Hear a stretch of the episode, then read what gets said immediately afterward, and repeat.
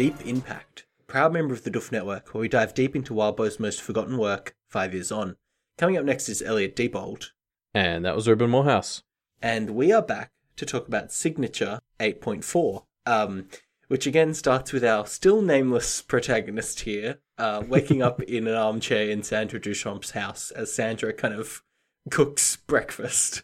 Yeah, and I think we like forgot to touch on this last episode, Mm. but I, I loved this little detail about how Sandra doesn't have a couch for people to sleep on because uh, just having a couch sort of implies that there is a, a couch to sleep on, and she doesn't want to give off that vibe. She basically implies that the only other person she's really planning on letting in here is, I, I assume she was referencing Jeremy, Uh, who obviously wouldn't need a separate bed. Mm. Yeah, it's a it's a cool little bit. Um, again, Sandra is not used to being a, a gracious host in this situation, I suppose. Yeah, well, it's it's sort of a tick in the this isn't what she would normally do. Like it, it, it sets that tone of you know there's something amiss or there's something she must want out of this because this isn't isn't something she would normally does. yeah, and I I suppose we'll hit that uh question of what she's getting out of this a bit more later. Um, Yeah, uh, I, I want to call out a line that I just thought was a very beautiful bit of of writing near the start of this chapter, uh, where Maggie thinks, sorry, no, not can't say that name, where, where our point of view thinks her thoughts walked the razor's edge of inspiration, and there wasn't much footing to be had, if any, which is a really nice, some really nice prose, and also gets you into her frame of mind of like, okay, she's a bit more relaxed compared to you know her goblin escape last chapter, but um she's still she's she's definitely still kind of like close to breaking. yeah. Well, she's moved on from oh these monsters are attacking me, I'm gonna die any second to. She, she, now she's still and she can contemplate the fact that she's literally coming undone and she may only have like days hours like to live um Yeah. uh, I, we're not sure I, i'm not sure i don't know how sure she is uh Where's, But you're right, where's it- Isadora it's- when you need her for some expiration date data dumping? uh, i don't know isadora didn't really give the very good details to blake on that i don't know how helpful she Maybe actually she is. wouldn't be helpful. Uh, but yeah, no, it really does get you immediately into this mindset of how she, she can't actually relax because like she she's on the verge of a panic attack and she's barely holding it together, and that is a completely reasonable place to be given her situation. Yeah, definitely. Um, yeah, uh, it's interesting. I don't think we see her. You know, we we see the cracks inside her head a bit, but I, I feel like we don't see them uh, too much. I feel like she's actually holding it together remarkably well. Considering, yeah, Yeah. Um. Anyway, uh, so the other thing that we get in this kind of early part of the chapter is we get weird. We get kind of uh, our our POV spying on Sandra as she's having these kind of little domestic interactions with Hilda, her familiar, um, which I really like. It's just this.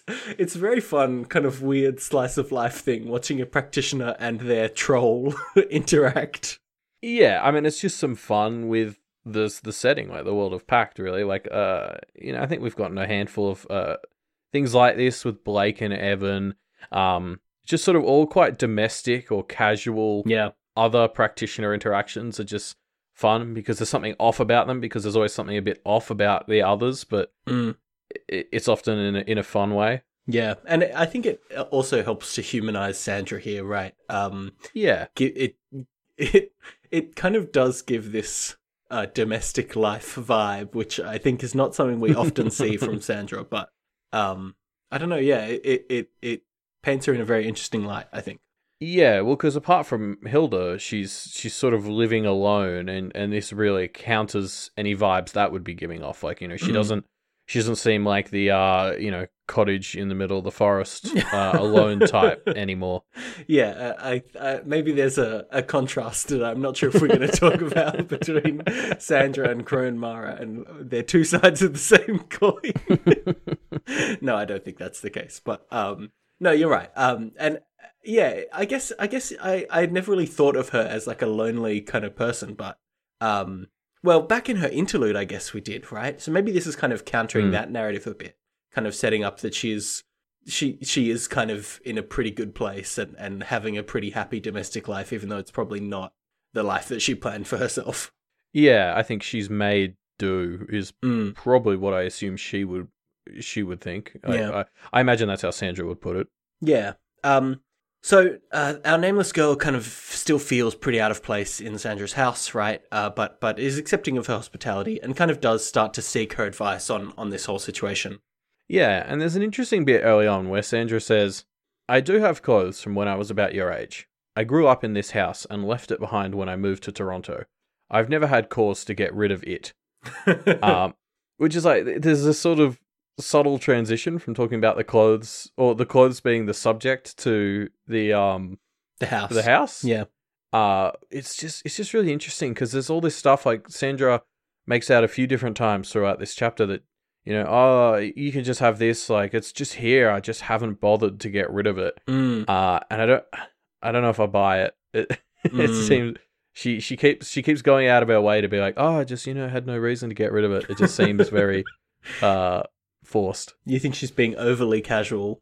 yeah I think she's she's trying to mask some added generosity with apathy or something Mm. Yeah, because I guess it's interesting. I, it definitely gives you the uh, idea that she's not really used to playing this role as well, right? Um, yeah being a, a kind of a provider, being a, a mother of sorts, right? Um, Mm. It doesn't seem like she takes supernaturally to it, but I have to say she's pretty kind of composed. She she very. I think the other thing that we see is um, she cooks herself, you know, a pretty extravagant bre- breakfast. Um, or she says it's for herself. Maybe there is a bit of her putting on a show for Maggie, but you you definitely get the vibe that she's kind of lives a meticulous, composed Duchamp life.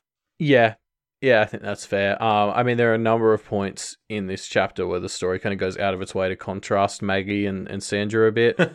uh, you know, we've got the cranberry juice incident coming up, obviously, uh, and then uh, my other favorite one is when Sandra's like, "Okay, now we need some blood. I'm gonna go get a needle," and, and Maggie just, oh, not Maggie, uh, uh, P- uh, ex Maggie, um, uh, just like bites into her thumb. Yeah. uh, and Classic. and Sandra's just a bit like, "Oh shit, okay." Yeah, okay, Um, that'll do.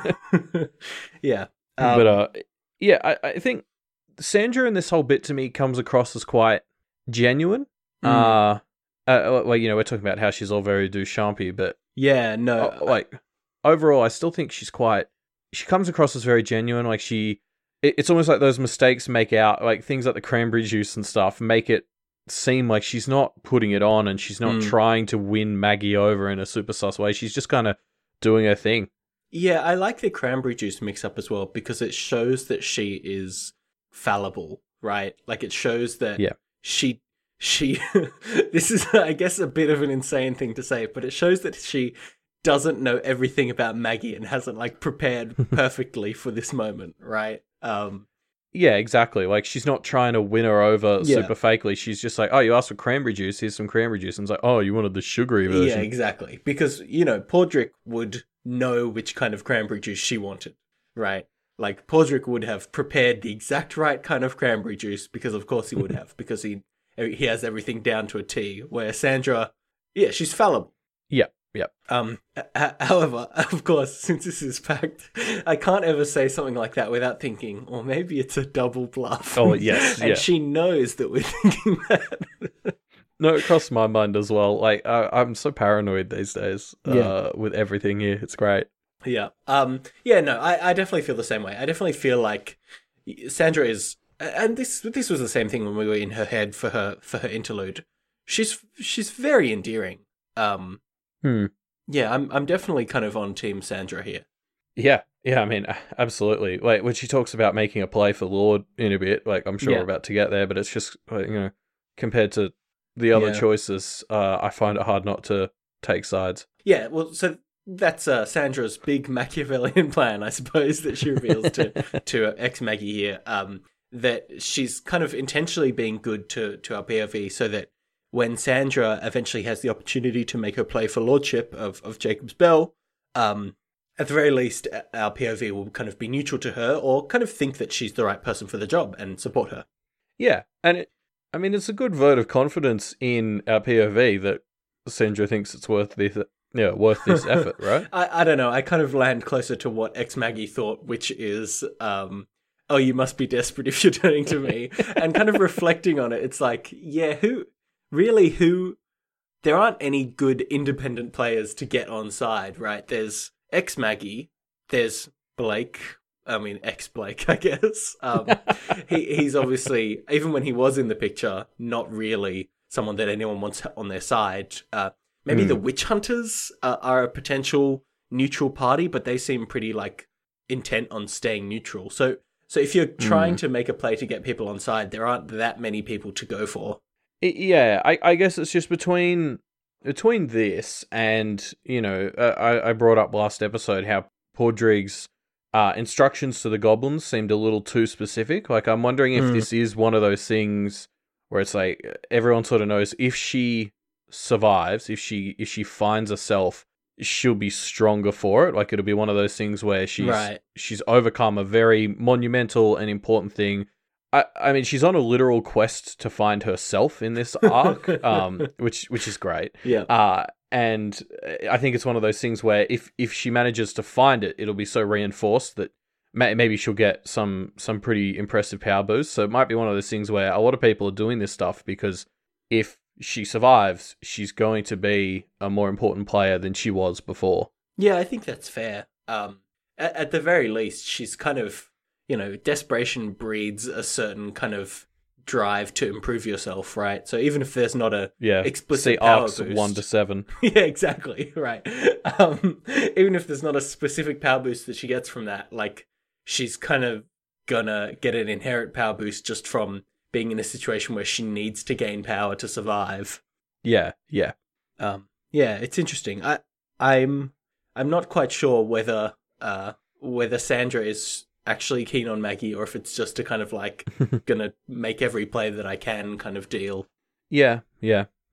Could be both. I mean, that's the standard pactism, right? yeah, sure. Uh, there's there's also one bit I, I want to call out where Sandra says the name Maggie Holt uh, Mm. in reference to what's going on in Toronto. Yeah. And uh, our POV thinks to herself, it felt weird hearing the name spoken like that. It should have felt weird because it was familiar to her, but it wasn't. Mm, And like, I originally went to write that this is the most horrifying part of the chapter, but then I remembered the second half, and yeah. I, so I won't say that, but it, it like this is this is like a bit that really sort of got to me because it's like this thing that's happened to her is affecting her now as well. Like Oh, she yeah. has lost her connection to the name Maggie Holt, which Yeah. is um like ah that that's kind of terrifying, like existentially Yeah. that it's that it's manipulating her as much as it's manipulating the rest of the universe. Yeah, I, I kind of contextualize this in my head as like, you know how you kind of are very good at recognizing the sound of your own name, right?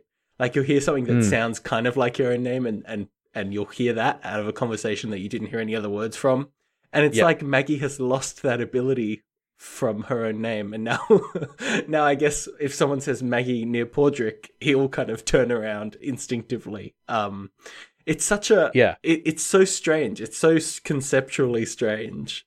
Yeah, but uh, to me, it ups the violation because uh, up until now, it was kind of it was affecting her external connections, but Yeah. she she was still her, and now we now we learn it's affecting her as well. So it Yeah. kind of to me ups the ups the effects even more. Yeah, Um, fair, fair.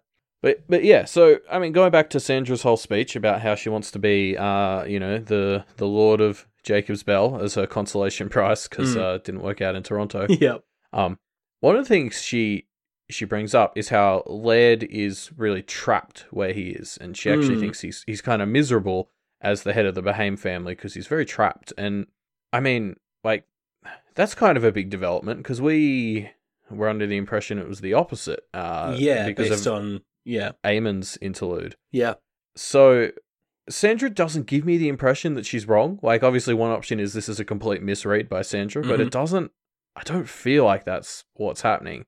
So I like I think this must mean that for whatever reason Eamon didn't go ahead with what he was talking about with Rose Senior. yeah, or at least it didn't work out how how he was expecting, right? Um, Yeah, some like something happened. And uh, if- my my guess would be that Rose Senior did something that made Eamon change his mind, and maybe that's why Laird holds a particular grudge towards the Thorburns because Mm. he could see that as Rose Senior having taken away his potential freedom. Mm, yeah, it's it's interesting. I but there's you know what it occurs to me is that there's a potential that this plan is more of a slower burn than we thought, and instead of it being to free Laird, it's to free whatever Owen or whatever other Hmm. Behaims there are another generation down.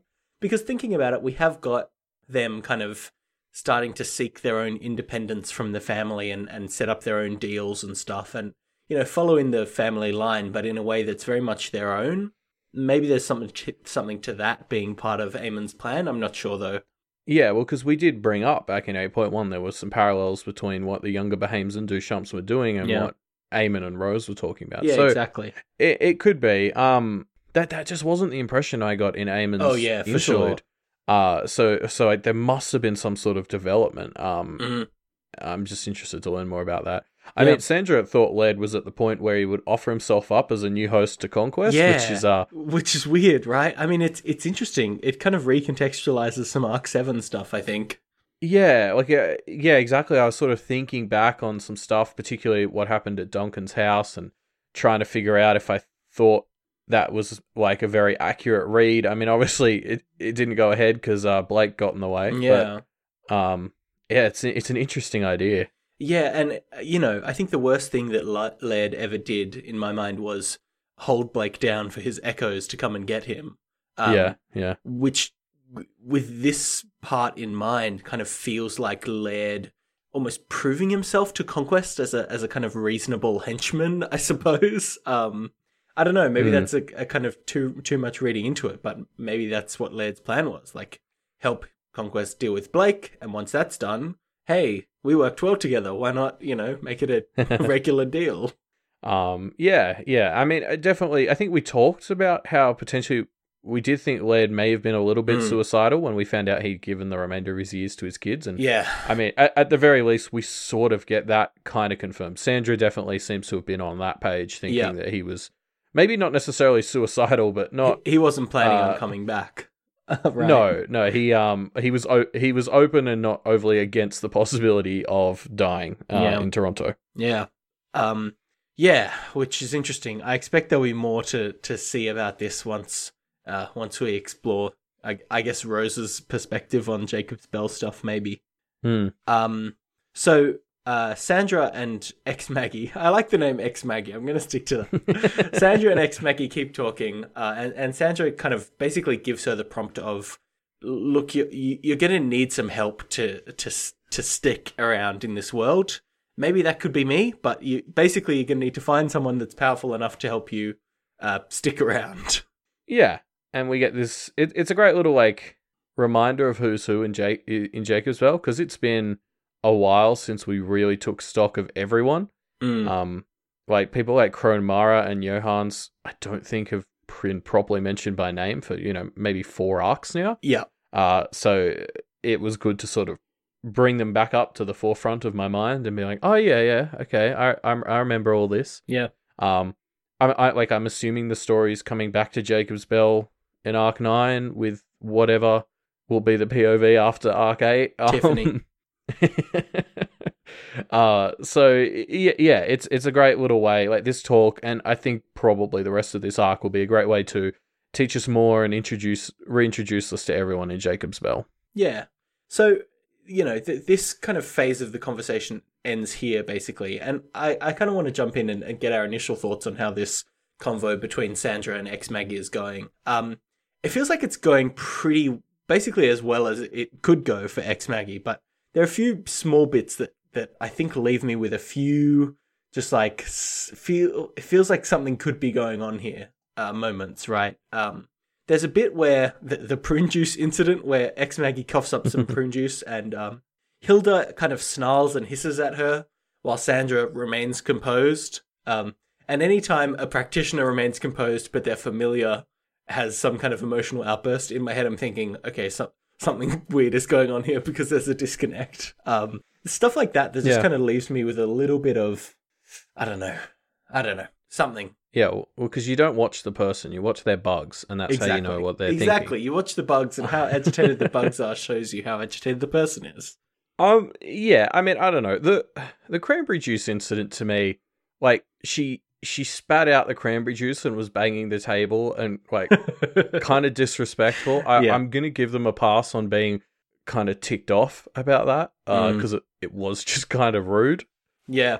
But the thing is, I, I would understand if Sandra was ticked off, but she maintained her composure, right? That's the thing to me. Oh, sure. uh, especially when we're talking about her being genuine as as kind of the emotional read that we're getting on her. Bits like that where it's like there's still a bit of Duchamp in here. you know, Yeah, I was about to edge. say, a, as genuine as a Duchamp can really be, Yeah. I guess. Yeah, and maybe that's the answer. Maybe it's just kind of like, yeah, she's a Duchamp, and so that's the most genuine she can be. But still, kind of leaves me with a bit of like, mm, who knows?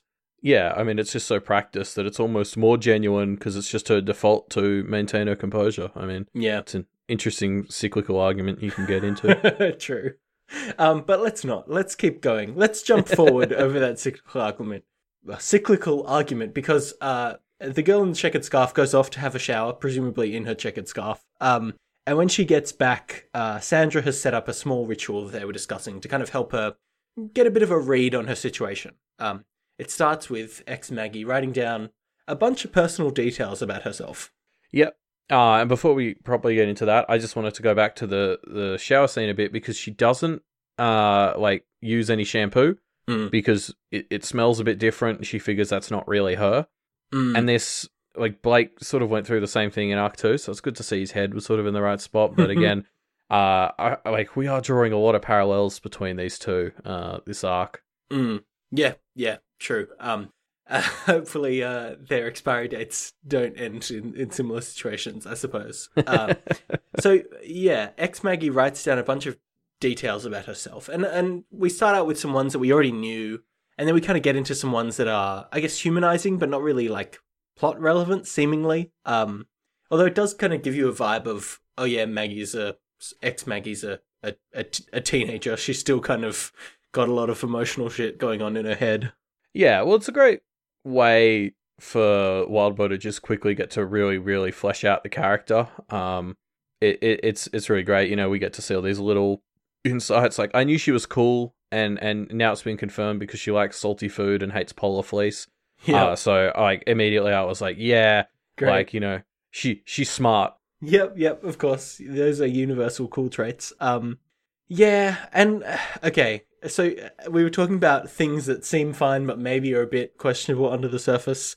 And again, th- this kind of is one of those to me. Um Sandra has set up a situation where Maggie is writing down a bunch of very personal details about herself for Sandra to take a look at. And like yeah, there's obviously a totally justifiable and fair reason for this. As we see, it's obviously pretty useful ritual that kind of does help ex Maggie figure out where she is. But again, you know, I don't know. This is a situation that Sandra set up, and it kind of puts me on edge. I mean, at the very least, getting to read over her shoulder and see all this personal info is a bit of a perk. Like it's uh, um, yeah, I mean, I suppose Sandra could argue it's a win-win. yeah, Uh, but yeah, you're right. It's uh, you know, the polite thing to do would have been to not read uh, the stuff. I think. yeah. Um. Anyway, uh, ex Maggie writes down some intimate details, and Sandra basically sets up a little ritual where uh, the POV is able to measure the strength of connections between ex Maggie and her most important things, and uh, none of them are good. uh just the idea for this ritual is so cool. Like I love how the pen just looks like it's breaking, and it turns out it wasn't. Mm. Um, now I'm going to be convinced that whenever I was writing something and the and the pen runs out, I was writing something hollow, and the spirits are Yeah. Just give me give me an FYI. hmm Uh, but I don't know. Like I, I love I love sort of the everydayness of just how the ink ink just kind of runs out. Uh, the the way the way the spirits let magic in Pact be so tied into just day to day stuff is so cool. Yeah. Yeah, I, it is a very cool and very like immediately understandable ritual, right? Like Yeah, Maggie yeah. starts drawing with the pen. It it runs out of ink, and she thinks, or she says, "I'm assuming that was meant to happen." And immediately, as the reader, you're like, "Oh, I get this." Immediately, it's so Mm. understandable. Um, Yeah, yeah, It's great. for sure. uh, so yeah, this this kind of diagnosis confirms what we already knew, more or less, which is that she's uh, basically got no good connections here. Um, she has a pretty good connection to Blake uh, for now, and uh, she also has quite a strong. In fact, one of her strongest connections is to Molly, uh, which is interesting. Take the name. yeah. Take it. Uh, no, I, I, just I mean I'm. I'm not. I'm. I'm still not convinced that she might take the name, but the Molly Ghost has been very heavily set up in this Yep. arc so far. Well, the, surely something's going to happen with the Molly Ghost, and I can't wait. No, I don't think so. Um, anyway, yeah. So so uh, basically, from this, Sandra tells ex Maggie that like you know if it's a magic eight ball, it's like chances are not good here, right? Um, she she basically should accept that she isn't going to get her name back, um, and she needs to make some new connections pronto because otherwise, you know, there's nothing holding her stone above the lake. I suppose. Yeah, I. I mean, I think Sandra sort of says the most likely situation in Sandra's point of view is that Padraic just gets bored and takes pity on Yeah. her and gives her the name back, which is like so not going to happen. Yeah, and that's the most. Li- I, and I don't think it's Yeah. unfair to say that's the most likely situation. No, exactly. So it's really set up as like just you know don't bother. And, and Sandra goes on a great speech about how you know when it comes to the fairy, it's just just don't bother. It's never worth it. They're, Yeah. they're such fucking pains in the asses playing all their games. Just just don't even. Yeah. Uh, Yeah. But uh, yeah, I, I like this thing where uh, our POV has to basically make new friends to to try and heal herself because um you know i mean like it, it's it's good writing to put your characters in situations that particularly challenge them Mm. and i mean even back in 2.y maggie was someone who was set up as a bit of a loner and, and Yeah. maggie didn't really like making friends and so of course her ultimate challenge is to be put in a situation where she has to rely on others to help save her or at least so she thinks Yeah, I wonder if it would be salvageable for her to to get the contract that she was going to sign with the with the you know the Young Justice crew, um, and and try and reinstate that because I imagine one of the best ways, even more powerful than forging connections with people, is like forging like binding documents and Contracts, yeah. contracts with people, right? Um, Well, so the interesting conundrum there is in order to sign the contract, she has to sign a signature. She needs a signature, doesn't she? Um, also, I'm pretty sure most of those people are up in uh, Toronto right now, aren't they? well, the Behaim half certainly are, but Yeah. uh, it seemed like Penny Duchamp was kind of running the show, so Yeah, it might she's- still be open. Yeah, fair. Um, just sign it with something else, man. Sign it with an X. Easy, simple. I mean, you get to. You sh- I mean, she could just make up a name and, and try and claim it. Like, I imagine this is one of those things where if she gets everyone else, like, it, if she sort of just tries to claim a name and, and everyone else starts using it, then it'd become real, right? Yeah. Like, that seems very Pact to me. She could just start calling Yeah. herself, like, the boss, and if everyone did it, then her name would just become the boss. Yeah, although kind of Sandra does touch on some of this stuff about the fact that it's not just a name, right? Um, so an example that she brings up is if if Padraic dies and then uh, ex Maggie takes her name back because of that, then that's the name of somebody who's died, and therefore. You know, you, you, there's all kind of weird situations where you're kind of maybe dead now because you have the name of someone who's died. Um, Hmm. uh, Hmm. yeah, I definitely get the sense that it's probably not as simple as just well, maybe. I mean, getting a getting a name that is yours, not necessarily just kind of claiming a name. No, well, uh, you're right. Like, I think half of it would be getting others to use the name, and half of it would be whether the name actually fits you in terms Yeah. of convincing the spirits. Yeah, Uh, for sure. I guess you kind of have to convince everyone that calling you by your cool new nickname is a good idea. Um, Yeah. which, as we know, doesn't usually work out. yeah, exactly. Yeah. Um, but yeah, you're right. There's like uh, I love all these little details about like what the the symbolism behind reclaiming her name from a dead Padraic, what that would mean. Mm. Yeah, Um, it's great. There was actually one point where I was thinking she should just try and claim his his name, make him swap it back or something. give him a Uh, taste of his own medicine. Yeah, I mean, obviously, I think that would actually be harder to do than getting her original name back. Yeah. So, uh, not a real uh, option. But I mean, the, I think the interesting little tidbit that Sandra drops here is, uh, and the ex Maggie repeats, is this idea that she could forge other connections. Like when she Mhm. says, "Oh, I don't want to make friends," Sandra's like, "I don't know, just other types of connections." And our POV is like, "Other connections," you know. I'll remember that and. I mean, I don't know. I, I feel like I feel like this might be a clue. I'm worried that she's going to double down on something like goblin farming and and you know like really lean into like the goblin queen aspect of Yeah. her uh, Yeah. identity and uh, you know, uh, with things like Evan, we we talked about how becoming a Firebird would probably affect his personality as well. Mm. So that what that would be my concern here is if she say formed connections with goblins or something by owning them, it would that would feed back into her as much as it would help sort of strengthen her herself. Yeah, I guess it's. I mean, the first thing you think about when you think of Maggie Holt is Maggie Holt, comma Goblin Queen, right? So that Yeah, that is, yeah. or at least was, a core part of her personality. This is probably a chance for her to break that association, but I don't know if she will or not. Well, I, I don't know if she should. I mean, if that's an association that's holding, she need, she does need to hold on Yeah, to it. I just worry about I worry about the effects uh, leaning into it would have on her. Um, Yeah. especially given how the arc opened up. Yeah. Um. So uh, Sandra also uh kind of touches on something that we've we've heard of throughout the rest of this chapter a bit. Um, which is that uh, you know ex Maggie is basically going to erode over time. Um, she she's destined to die. She's she's very much a, a vestige like Rose kind of situation where it's you know you, you you need something to keep you going or else you're going to expire. Um, of course, we can't have a main point of view character here in Pact that doesn't have an expiry date.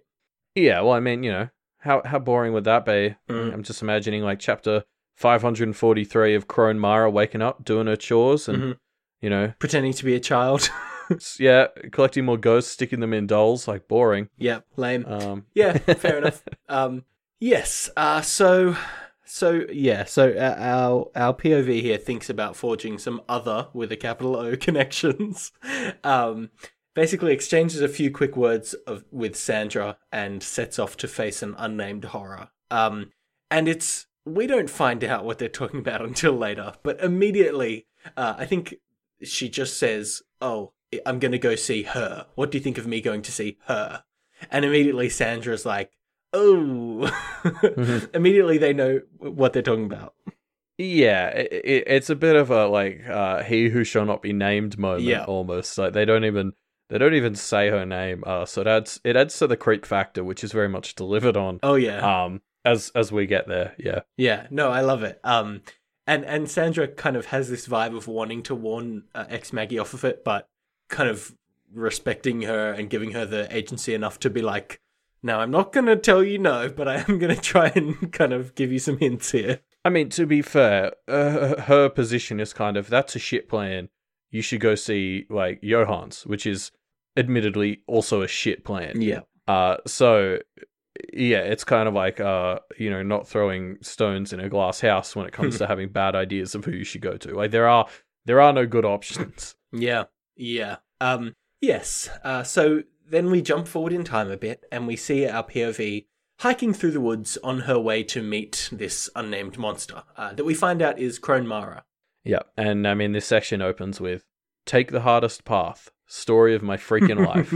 uh, which I just I just loved as a as an opener, or just just anywhere in the chapter. Yeah. It's just a great little uh character character moment. yeah. Um, and and especially as she's trudging up the path, there's these moments where she's wondering like, is the thing where she always has to take what looks like the harder path is that a spell, or has Crone Mara just had like 300 years to like arrange the forest in such a way that it appears that way? Like Mm, the the concept that she might have been here long enough that she's just manually made it difficult to navigate in a magical kind of way is is amazing. yeah.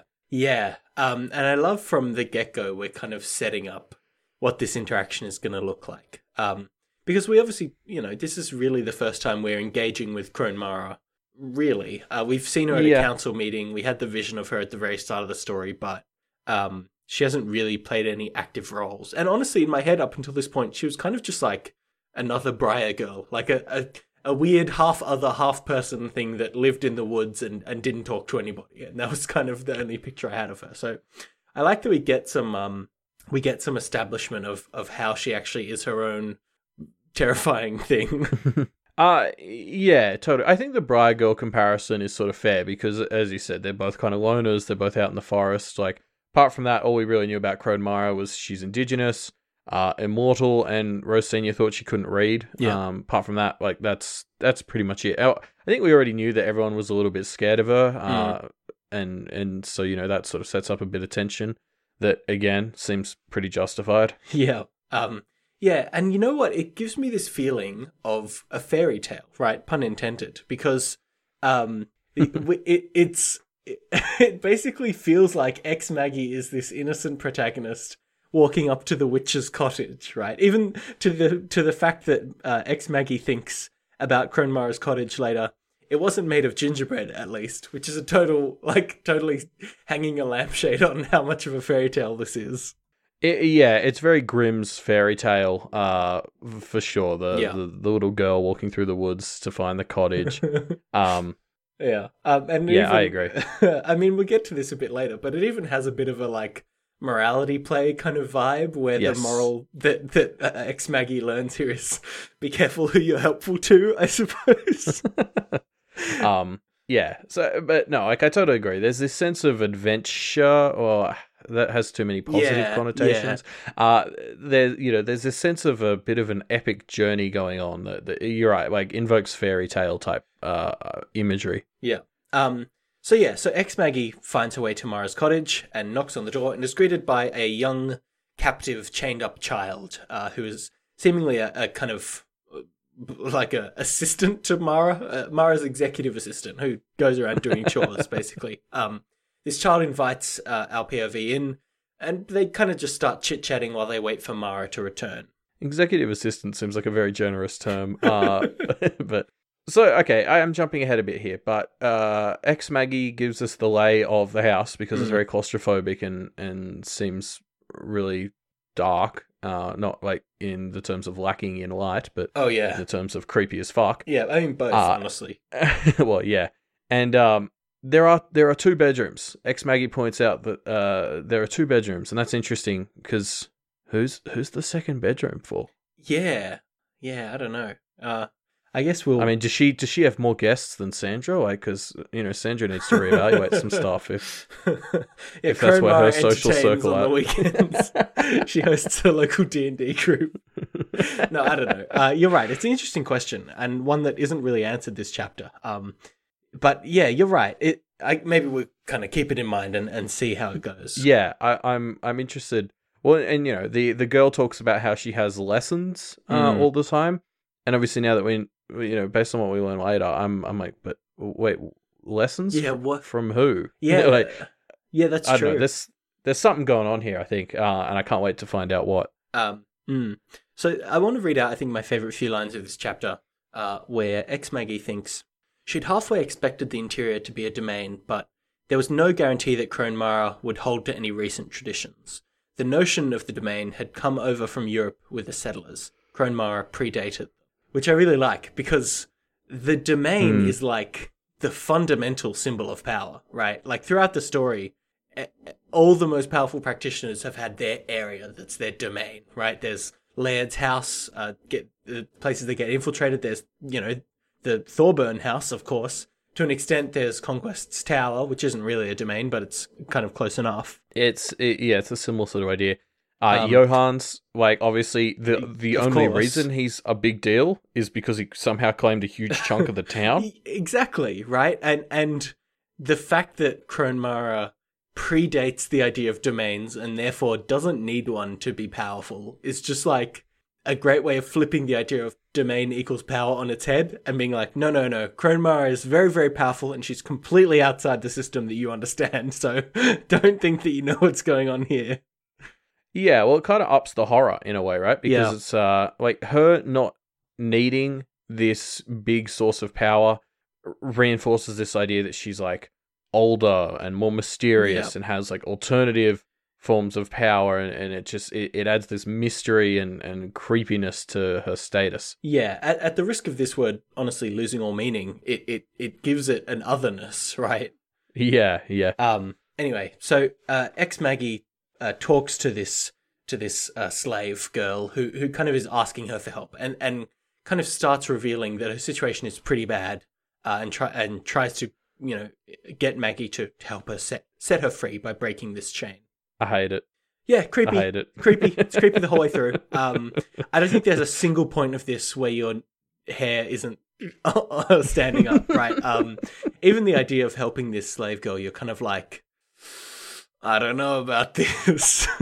yeah, exactly. And I mean that that's that's what's so tormenting about this. Like even just reading it, I'm sort of like, I don't think Maggie should do it, but it's like Yeah. a, a little slave girl. So like, how am I at the point where I think that's a, like not a good idea? uh yeah. Um, and and of yeah. course the reason is because uh sticking with the kind of fairy tale theme, uh this uh, young girl is not what she appears to be. Uh, and ex Maggie puts that together, realizing that this young girl is Mara, just kind of playing a, a very fairy tale esque trick.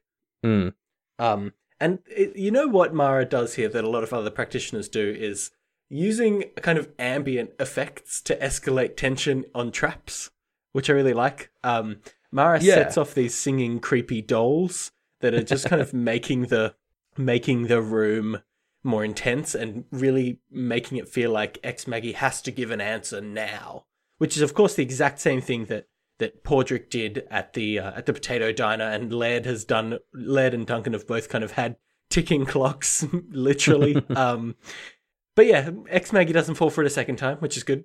yeah. Uh, I, I mean, Mara also keeps sort of interrupting her as soon as she sort of tries to rationalize why she shouldn't help. uh, so there's, yeah, she is really sort of lumping the pressure on. Yeah.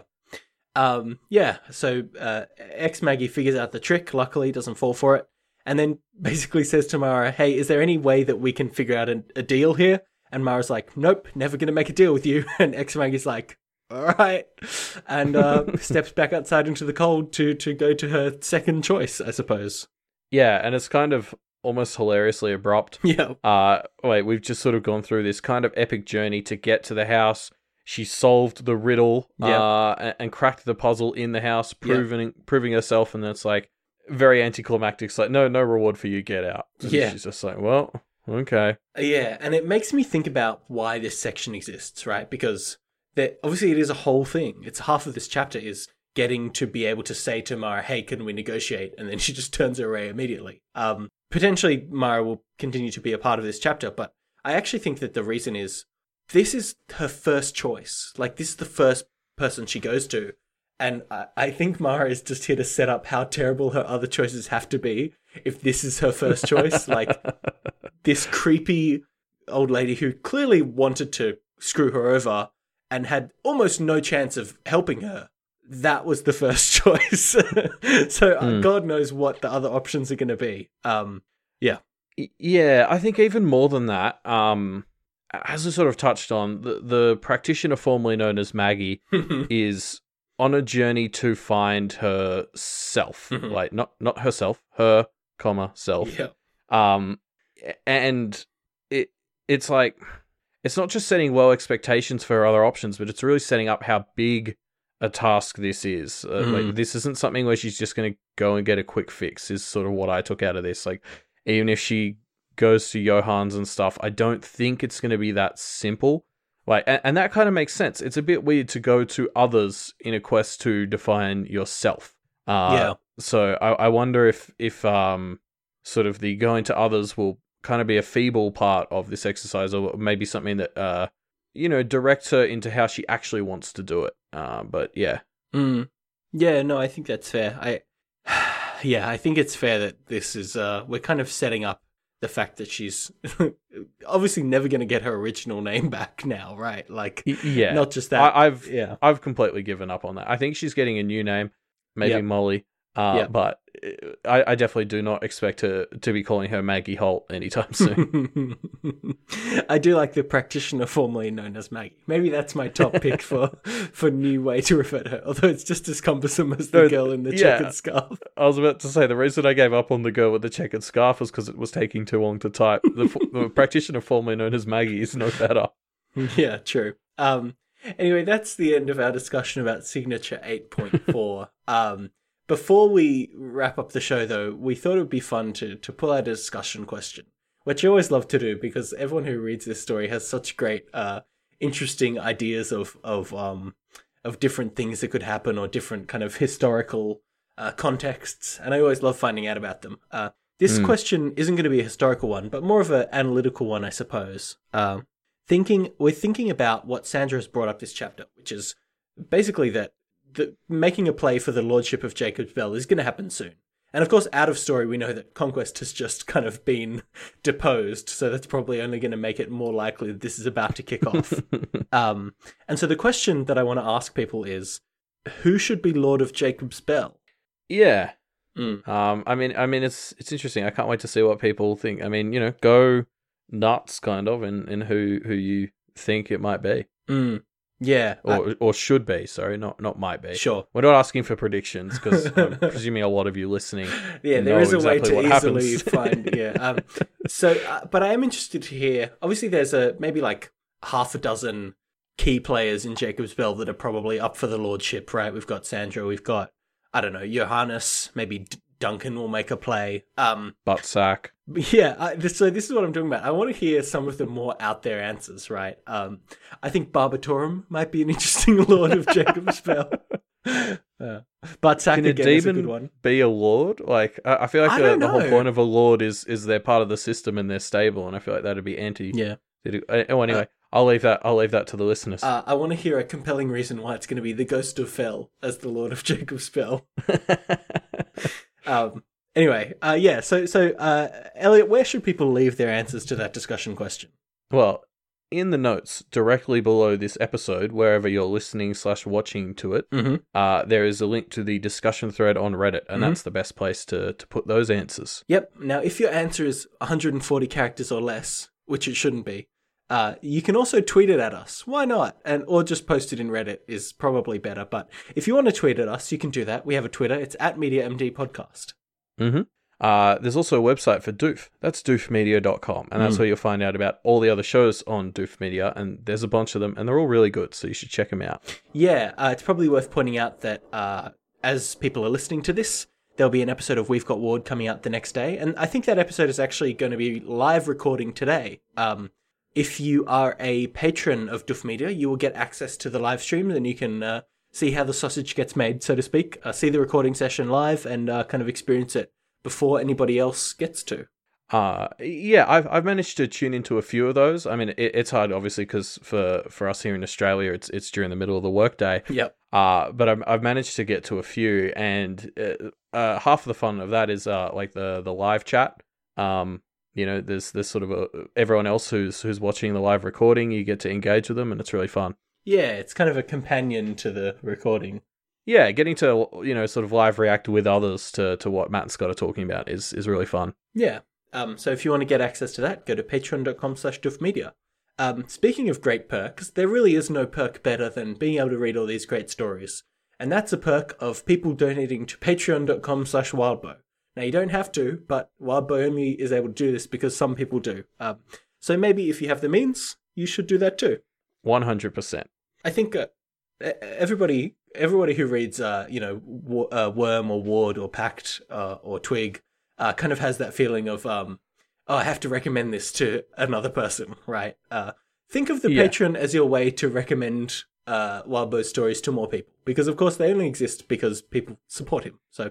If you want to uh, nurture that recommending itch that I'm sure everyone listening to this has, uh, support Wildbow on Patreon. Yeah. So apart from that, I think we'll see everyone on Friday, the nineteenth of July, for eight point five. See you then.